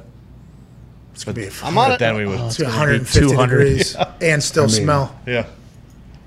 man, What an You interesting can't turn the air off. Can't not right now. Especially the damage is done. Like it's The air's already smoke in inside. Yeah. If we turn the air off, then we're just putting the uh, we're hitting that little keep it yeah, inside the we're house. just sweating and breathing it in. It really does Yeah, it's reek. This is not something I expected. You know, normally this would be your type of thing, starting fires. No. Yeah, because the way you do cigars. Anyways, uh, let's go to the phones. One eight three three four McAfee on the Five Energy phone line. We'll do that at some point. Uh, word out of New England is that Matt Patricia and Joe Judge will be the ones calling plays for the New England Patriots. Mike Reiss on the Patriots offense coordinator for 2022. If you were on the field for practice and closed your eyes and listened, you would know who the leading presence is for the offense among the coaches. Matt Patricia and Joe Judge. Matt Patricia, known defensive expert. Joe Judge, special teams coordinator, former head coach. I'm told don't be surprised if it's Matt Patricia says follow the beard. Yep. okay. So whenever you think about Matt Patricia, former head coach of the Detroit Lions, former defensive guru mastermind that called the what uh, Marshawn Lynch, Malcolm Butler. Malcolm Yeah. Butler play thing. Draw always has a Ticonderoga. Going back to New England, thought he was going to be the general manager. Thought that was going to be the role he was going to slip in for Bill Belichick. Joe Judge, after getting fired from the New York Giants, has a pizza and beer party with all of his assistant coaches. Goes back to New England. Now they're looking at the offensive side of the ball, and I guess he's just saying that because those two were the loudest yelling at Mac Jones. Is that what you're thinking, AJ? Whenever you say if you close your eyes and listened, it sounded like it was these two guys. I guess I mean anytime you watch any NFL team practice, whether it's OTAs or whatever, you can definitely get a good feel on who's kind of running the show offensively, defensively, who's standing in front of the huddle, who's calling like the next group up. But yeah, to have Patricia and Joe Judge, two guys that, as far as I know, have never called plays in the NFL offensively, have they? Who has the most confidence to yell at people is what you're looking for at practice. You know, those people have good titles. Now, maybe Joe Judge and Matt Patricia are just more confident to speak because Bill Belichick has empowered them because they've both been former head coaches and been around a long time. So maybe they're in the meetings with Bill and Mac. What are your thoughts on this, Connor? Does this mean that there's going to be multiple people that are There's got to be defined roles, though. There has to be like defined roles. Does They- there? I don't think there does have to be defined But, roles. but they have to know like where their spot is though, because any any great leader, and we know Belichick oh, is yeah. a great leader. They you have clearly defined goals and also roles on what you're supposed to do. You can't just be free will, like whatever. Hey, hey, you take this one, but I'll take next one. Yeah, there has to be a pecking order, I believe, is what AJ's pointing at. And Bill Belichick, one of the greatest leaders of all time, right? I would assume he Yeah. does have a pecking order. But what if this is what you have been saying over the last couple of weeks? Mac Jones calling the plays. Yes. They're just teaching. They're all teaching them everything that they know, and Mac Jones has the ability to do it. Could you imagine if Bill Belichick chose to do that to a second-year quarterback in the NFL? There's no fucking way. I, I feel like there is a chance, though, just because of what you know we've all heard about who Mac Jones is. He's very smart. Now he's going into his second year, so he's got 18 games under his belt, a little playoff experience. I don't think there has to be defined roles because Bill's never really been a big titles guy. He actually like just said that a couple weeks ago. Yeah, but inside there is. Inside the building, I think it's like a three man game. I think it's going to be Mac, and I think it's going to be Judge and Patricia. I don't think there's going to be like a How's it work on game day though, Connor? Okay, is all of a sudden they're gonna be radio and a call into Mac, and he's like, no, no, I got this one, guys. Like, how does it work? well, and also, what if it's not working? Does the other person tag in? What if? What if you know like that is? You got one three and out, like you're all right, Patricia. You got the first series. If it's three and out, you're done until after halftime. And then what happens if Joe Judge comes in and he's terrible too? Is Matt Patricia back? Like that is a great question, but let's assume Bill Belichick will have it figured out, right? Wait, that's kind of have a- what he's got a plan. He definitely has to have a plan. We just don't know what it is yet. that's kind of what we all just bank on, right? That's what all mm-hmm. New England Patriots fans bank on too. It's like Bill Belichick is going to have some sort of plan. Yeah, right? and from what we've heard before about Bill is he's probably going to tell you, Patricia and Judge exactly how the game's going to go and what they need to do and when they need to do it. They're going to get a three and out at some point. I think that's inevitable. It's probably like minus ten thousand. They're gonna go three and out, but it's more so about like how At some point, they're going to get in a the three and out. season there will be a three and out no matter who's calling plays. No. but it's more so just about Mac. I think if they have a good relationship and communication between the two, like I don't think Judge or Patricia are going to call plays that Mac doesn't want to run or that he doesn't love. Two offense coordinators means you have no offense Mm-hmm. coordinators, but that is kind of how Bill Belichick wants it. Yeah, we also don't have a de- defensive coordinator. Haven't Well. for a while. Oh, Bill. Bills de, de facto. Yeah, absolutely. But he hasn't been calling the plays every single game. Steve, right? Steve's been calling him. Mayo has called him sometimes too. Like I feel like they do kind of have no like defined uh, roles as far as coordinators go. But I think everyone on the team's on the same page, and you know, obviously everything on the outside of the building they just don't really care about. What are you going to say, Tom? There was a follow up uh, from a guy named Henry, Henry McKenna, who uh, USA Today Patriots said that he heard the same thing as Mike Reiss uh, on the Patriots offensive play calling. No decision yet from Bill Belichick. It may come down to a competition of sorts during training camp. The top candidates are Matt Patricia and Joe Judge. What, if they they play they call like offensive series back to back, and whoever has a better offensive series, that's who's getting the fucking OC type job. of Mickey Mouse shit you guys what are running you talking up in about? New England. Competition breeds success. Everyone knows that. Type love of for it to Mickey happen. Mouse shit is It that? comes down to Mac Jones. It doesn't matter who's calling the plays. If Mac Jones and our receivers can't get open, that's all that really fucking matters. yeah, and then you're just assuming that they're going to try just as hard for both coaches, right? Yeah. Which they will. They will, by the way. Remember, they're just out there to execute whatever the coach plays, whatever the coach calls. There will be biases. There will be biases, obviously, but not New England. Well, Uh, I mean, I, I mean, this will be Judge's first year with all the new free agents we got. All obviously, Mac Jones, Patricia was there last year, but he had what we heard was more of a front office role rather than a job on the field. So it will be interesting to see, you know, how what Week One looks like. That smoke smells, huh? Yeah, Oh, yeah. big time. Also, Like I'm out uh, of just a bonfire. bonfire Yeah, yeah. right in front of my face. Your, your good. eyes are watering pretty right? good. It- I mean, it, I'm like baking in this right now. headache fuel. Yeah, it is. Yeah. I am Oh, yeah. getting a headache right now. Uh, Patricia too, uh, similar to McDaniels. McDaniel started on defense, then moved to offense. Patricia started on offense, then moved to defense. So they kind of he's had some experience on offense. so, like, the paint from that place that's on fire, the Plastic. the utilities, the plastic, All the good stuff, yeah. that's Yeah. all just floating right Kinda. into her. Yeah, getting I just talked to a firefighter right now too. What is that? What you They, say? they just put the fire out. Fire's out. right nice. now. Oh, okay. How did it start, Zeke? Uh, they said it was electrical. Electrical Oh, uh, on the top. Someone was smoking cigs. Air We know conditioners how it started. Yeah. Flicking a butt into your sink. Yeah, some that's what someone was doing. No, I don't think these. I don't think these places. I don't know. Do you know how expensive these places I was are? good. Yeah, super expensive. I expensive. don't know. Like That's like brand new. too expensive for in Can my you smoke eyes. inside there? That's what I'm saying. I don't think anybody that's buying this is smoking cigs inside of their thing. Never Oh, know. you can clean it up. Oh, look at that. Jesus. That's the other side that we couldn't see from our. Yeah, it's got to be like the air conditioning units or something Yeah. up there. More sick. Golly, I'd assume the uh, landlords are in full panic mode right now. well, because then yeah. you dump water on that, and the water seeps through the whole building. So the whole building, like, good luck. Flood, right? Then you're flooded roofs. Yeah, I mean, This smell really brings back some memories, boys. Bro, that's what I'm saying. I'm getting a headache right now. I'm not. I'm not built for this. It's bad. Uh, yeah, let's get to a break, and then we'll get Kamaru Usman on the other side.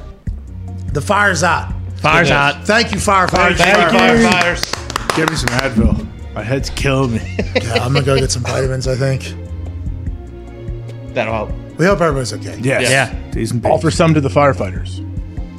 Well, the cops are out there too. But this is legal here. This stuff is right, we smoke is legal. here. Yep. Yeah. We could go try this stuff that we were smoking. There's uh, things that I guess sneak past the laws of Indiana that we have to do while we're in this state as opposed to other states. We could try that right now, I guess. Yeah. Hey, what about this Delta? It's cool, right? Delta Zero. You guys want to smoke us? Are we allowed to? Should we not be telling you this? All right, cool. We don't really know. We try to talk around it every day. Fire has been contained in the apartment next door, which is good news. Thank you to the firefighters. Thank you. Thank you. But now we have a hot box situation in our studio. We just had a fan going. The fan disappeared quickly. Uh, we appreciate Mitt, Zito, everybody for their work here. It is a glorious Thursday because we're about to be joined by somebody that has never been on a show before. I'm very excited for this. Hell yeah. Now, back in an attic in Ohio, ladies and gentlemen, college football national champion, Super Bowl champion, AJ Hawk. AJ, I appreciate the hell out of you joining us now. AJ, this is massive. Pound for pound, the greatest on earth in the fight game, the welterweight champion, a man who dons anybody that stands in front of him, UFC legend and great, Kamaru Usman. Yeah! What's up, man? What's up? Did you say panned for panned, or did you say pound for? I didn't know if you said pan or Pam or with two N's there. I don't know which one it was. Is you, are you saying Pam or Pam? I'll say it again. I'll say it again. We'll go through it. Pound for pound. Okay, I thought I was the only one who heard that. no, no, no, yeah, that is how I said it. That's a Pittsburgh accent. Pound for pound, the best fighter on earth. How you doing, man? Thank you so much for joining us. We appreciate you. I'm wonderful. I appreciate uh, you guys having me on the show. My The- first time on the show, so yeah. Yeah, I'm very excited. Now, you're born in Nigeria, home, born and raised Texas. Is that accurate? That as I was looking into this. Born in Nigeria, raised in Arlington, Texas, and bounced around the Midwest for college, and ended up in South Florida. At what point did you know you were just like going to be the toughest dude of all time? Was that young? Did you know, like, okay, at one point I'm going to be the pound for pound? Like, at what point did you know, Kamaru? Oh man, I, I think it was, I would say college, to where I, I had to just make a act, a, a- just a, a conscious decision for myself that I wanted to be good at something. There is the formula to being good at it, and just chug away and, and, and try to get there. So I think being able to make that decision by myself early was was a big was a big uh, thing for me because I didn't need a coach to tell me, "Hey, you need to do this." I didn't need some friends to say, "Hey, you got to do this." It was just, "Hey, I want to do that. That's what it takes to get there. I'm doing it." So I think that was the point that I kind of just started to create separation between myself and and the rest of the field, whichever sport I was in. That's awesome.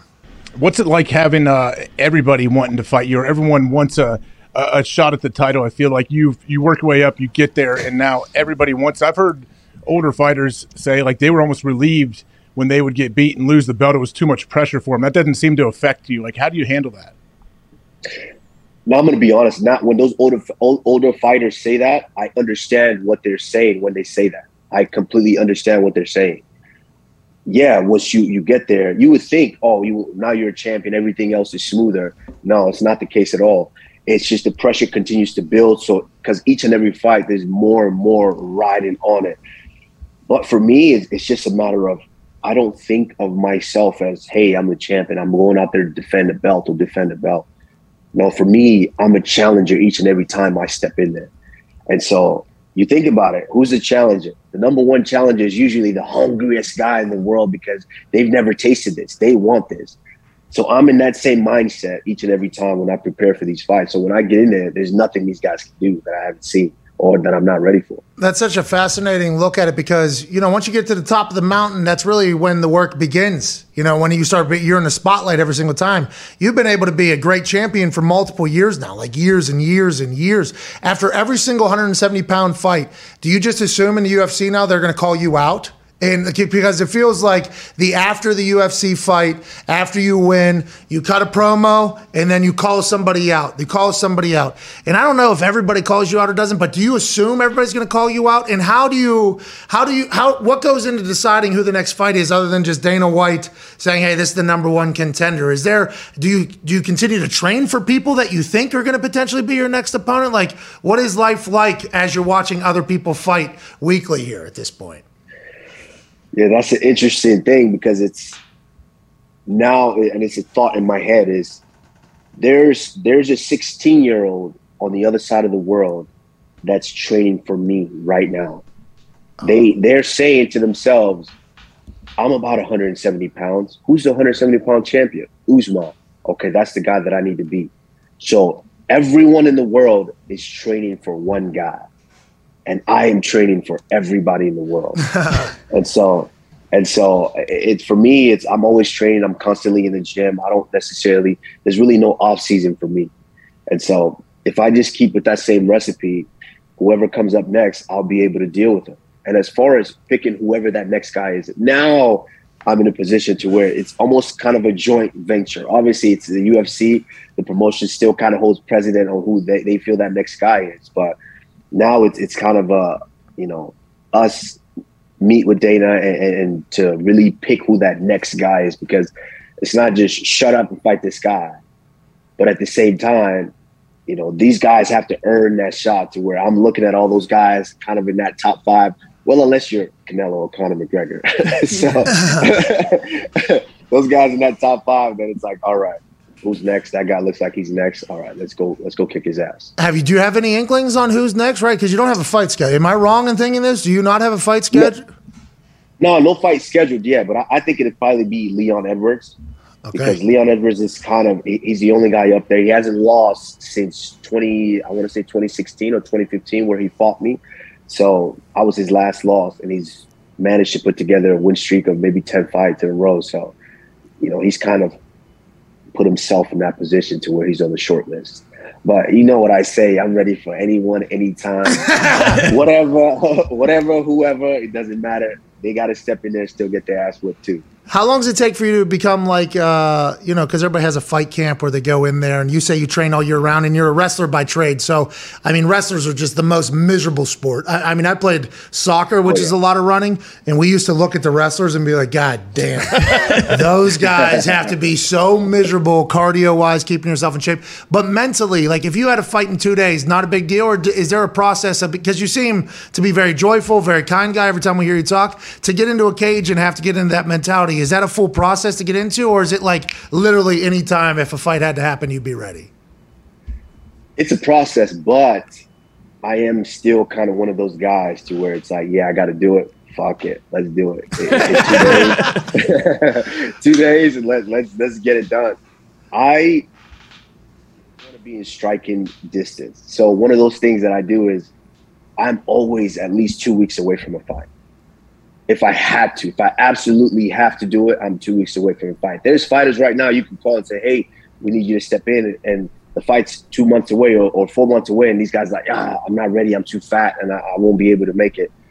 I'm two weeks away. You give me two weeks, I'm going there and give you hell for at least a few rounds. So, you know, of course, if I want to prepare the way that I want to prepare, give me about, you know, good 12 weeks. I'll be in there and I'll be looking like myself. But, you know, you put me in there with everyone- yeah, yeah, yeah. I get it. Go ahead. If you're always two weeks out, what do you what weight do you walk around at if you're going to fight at 170? Ah, so that's the thing, though. Starting to get a little older now. My birthday was actually yesterday. So, Happy birthday. Happy birthday. Hey, holy Thank you. shit. I appreciate it. Happy birthday. Couple Thank you guys. I appreciate it. yeah. so with that, it's just you know the body doesn't work the same. You you you notice it. And Pat, you could you could attest to that too. You notice that The body just doesn't recover oh, the way it used to recover. And that bad memories. yeah, yeah, yeah. I mean, I got hung over for like four days the other week. I mean, it is. I couldn't imagine going into the cage, but the alcohol did it to me. Yeah, for sure. So, do you have to modify how you train, or is it just like a lifestyle thing at this point? Yeah, a- a part of it is modifying, but a big part of it too is lifestyle. I can't eat the same crap that I used to be able to eat. At 25, I could just get up cold, get in there and spar 12 rounds and be okay, I'm good. Now I've got to take freaking an hour just to warm up the joints, you know, put freaking Bengay all over the knees and the shoulders and everywhere just to get going. So uh, it's, it's a process and also it's, it's just a combination of both to be able to get going. But I still have that. I still have the mentality to where it's, it doesn't matter who it is. It doesn't matter when it is. I'm not going to fail when I go in there. And so I think at that point, whenever it comes to that time where I start to think different, and I'll start to know that there's a change and there's a shift in what I need to do. Yeah, you're getting old, but you're still the fucking champ. So the hell with it. Uh, you mentioned Canelo and Conor earlier, and then there was a headline that just got resent back into the group about you wanting to fight Canelo Alvarez in uh, September. Now, obviously, that would be boxing. How do we feel? We feel good about that. What What are we? How would we go about? How do you feel about these fights that are happening between you know, like Conor and Floyd was massive success. I think Mhm. for absolutely Everybody. Yeah. I mean, the fan, I mean, ESPN crashed, I think, a couple times. Yeah, it did. I think the app itself crashed a couple times that night, so they might not have had the best night, but for everybody else, it was awesome. How do you feel about that? Because you are the champ, so I assume that you could command a lot of respect in there. But I think we talked to Dana last week. He hates it because it's out of the comfort zone of usually the UFC fighter. So the boxer looks a lot better than the UFC fighter looks, and then who knows about the business wise. How would that go about happening? Is that still something you think about, especially after the loss he just had? Well, the thing is, that was always the plan. Of course, now things change a little bit after that loss, but the plan for me was always that. And the reason that is, is there's a difference here in, in what people are seeing and what people are saying. Is Conor versus Floyd, that was a completely different thing because these guys were both guys who made their their lifestyle and their living and their, their, their noise from from talking. Just that noise. These guys can get up there and, and run their mouth on the microphone to where even if it's nowhere near the truth, you kind of believe it a little bit. You're like, oh shit, damn, can can Conor really do this? You start you start to feel that. You think about that, and that's what made that fight so mega. Now, let's be honest. A lot of people knew kind of what was going to happen, just because Floyd, uh, uh, Conor was just that guy, and then you're fighting the guy in Floyd who doesn't get hit. I don't care who you are. Professional boxers just won't hit him. He's not one of those guys that's going to stand there and just trade punches with you to where you have a shot. He's not that guy. Now, that was that scenario. That's why that fight was so big because these guys could talk. Now, the difference is this is a different scenario. When have you ever had the pound for pound boxer on the planet at that moment to where he's to stand there, he's to bang, he's to fight, he's coming in there to hurt you. And then you've got the pound for pound mixed fighter on the planet who's coming to fight around the same weight classes, actually do it and be both be in their prime. You've never had that. And I'm not a, a big talker going out there and, and talk a bunch of trash, a bunch of shit. I'm gonna tell you what I'm gonna do. I'm gonna tell you what I'm capable of doing, and I and I'm 100. percent I stand on that. And you could look at every guy that I, I've talked about doing certain things to it, and I definitely did those. So Canelo's the exact same way, and so that's what made that fight intriguing. Is because I'm the pound for pound, he's the pound for pound. We're both close to the same size, and we're not just in there for, to blow smoke. We're not just telling you guys, "Hey, we're gonna do this, we're gonna do that." No, we're gonna come to fight. And I am brave enough, out of both of us, I'm brave enough to go into your arena to do it. Can you say the same thing? None of these boxers are willing to say it. Unless you're James Toney back in, in, in 2000, and I don't know when that was, when he fought uh, uh, uh, Randy Couture. These guys aren't willing to do it. I'm brave enough to say, you know what? Fuck you. I'm coming in there, and I'm gonna I, and I'm gonna come in there and give you give you hell for as long as as, as I'm able to do this. And so, How's your you know, boxing? the thing. How's your boxing? You train boxing, I'd assume. You train. uh, You uh, obviously. I mean, I mean, you would I, you would think I train how to punch people's faces at, at some point. you would think that. I mean, I, I the thing is, I, I put in work. I put in work each and every day. You know, whether it's boxing, whether it's kickboxing, you know, whether it's even with, with strength and conditioning is very important to me. With my guy, Dr. Corey Peacock, uh, we we put in the time, and so with that time, I'm confident in my abilities. And, and listen, when when I told you guys, when I said, "Hey, George Masvidal, you said you wanted an extra, a full camp, that you were gonna be able to take me out in the full camp," and I said, "Hey, this time I'm gonna knock your head to the moon, and I'm gonna do it." After I went out there and dealt with Burns, I got on the mic and I said, "Masvidal, you're next. I'll give you another shot. I'll give you a full camp. I'm knocking your head to the moon this time." And everyone said, "Yo, Masvidal is the best boxer in, in, in MMA." You Oh, Street Jesus. sent him to the shadow realm. I think he's still up there. he's, still, he's still up there. Uh, you have no idea. Your your internet just glitched, and then you your punchline landed immediately. that was awesome. That was amazing. And I, I believe you know if you want to train boxing, if I were you. I'd get in the Oculus. Okay, mm-hmm. I've been boxing people in the Oculus. Okay, I got good head movement. There. And anything you need from me, I got you, man. I don't know how you guys have that ability to walk into that. like the walk into the cage. And then you get in there, and obviously it's gladiator. Oh, kill, kill. It's basically what everybody's saying. It's it's you know it's awesome. It's why we love watching it so much. And then you get in there, and they shut that cage, and it's literally just like, all right, it's either you, motherfucker, or it's me. Like that mindset is such an interesting one. It really is. I don't think a lot of people have it. It feels like you love it. Is that a high? I, I would assume that moment is a high that's going to be tough to chase for the rest of your life, or what is it exactly when you get in there and it's either kill or be killed almost? Vice versa. Yeah, to that. It's a very, very good assessment because it's uh it, it's scary as hell. It's very, very scary. And I can't by me putting it I, I putting it into words just doesn't do it justice Got it. to the feeling. It's if you think about what Michael Chandler did this last weekend. Think about that. Uh, if you guys watched the fights this last weekend, Michael Chandler versus uh, uh, uh, Tony Ferguson, it, it's you you you're afraid of this guy. You think about it. You're afraid. You signed a contract that you're you're potentially going to get your ass whooped on this date, and so the whole time you're training, you're thinking, "Shit, I get my ass whooped on this date." so you're scared as hell the whole time. You're scared. You're you're you're you're like, "Damn, I got to do everything possible for this ass whooping not to be as bad." Because it's going to be millions of people watching around the world, and I don't want it to be bad. And so you're training, you're training, and then it gets closer and closer until it's fight day.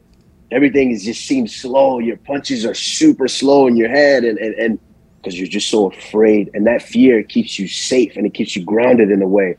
And then it's like they come get you in the back. All right, it's your time. Now you're having you're starting to walk towards that octagon, and inside you want to take a shit, you want to piss, you want to do everything. then there's nothing, you know, going to come out. But it's like shit, I, I signed up for this. I got I got to go through with it. And you're walking, and as, as you walk, as you get closer, you just got to remind yourself all the work that you put in, and it's just like this giant starts to grow inside. At least for the for the alphas, for the for the main ones. Some guys they stay afraid and they, they, they just kind of get smaller and smaller. But as for, for guys like myself, as you get closer, this this alpha, this giant, this this lion, you know, this god like figure per se starts to grow and grow and grow and grow. And then I, I they, they grease me up and then I step up there and then I pray for myself and then I pray for that guy.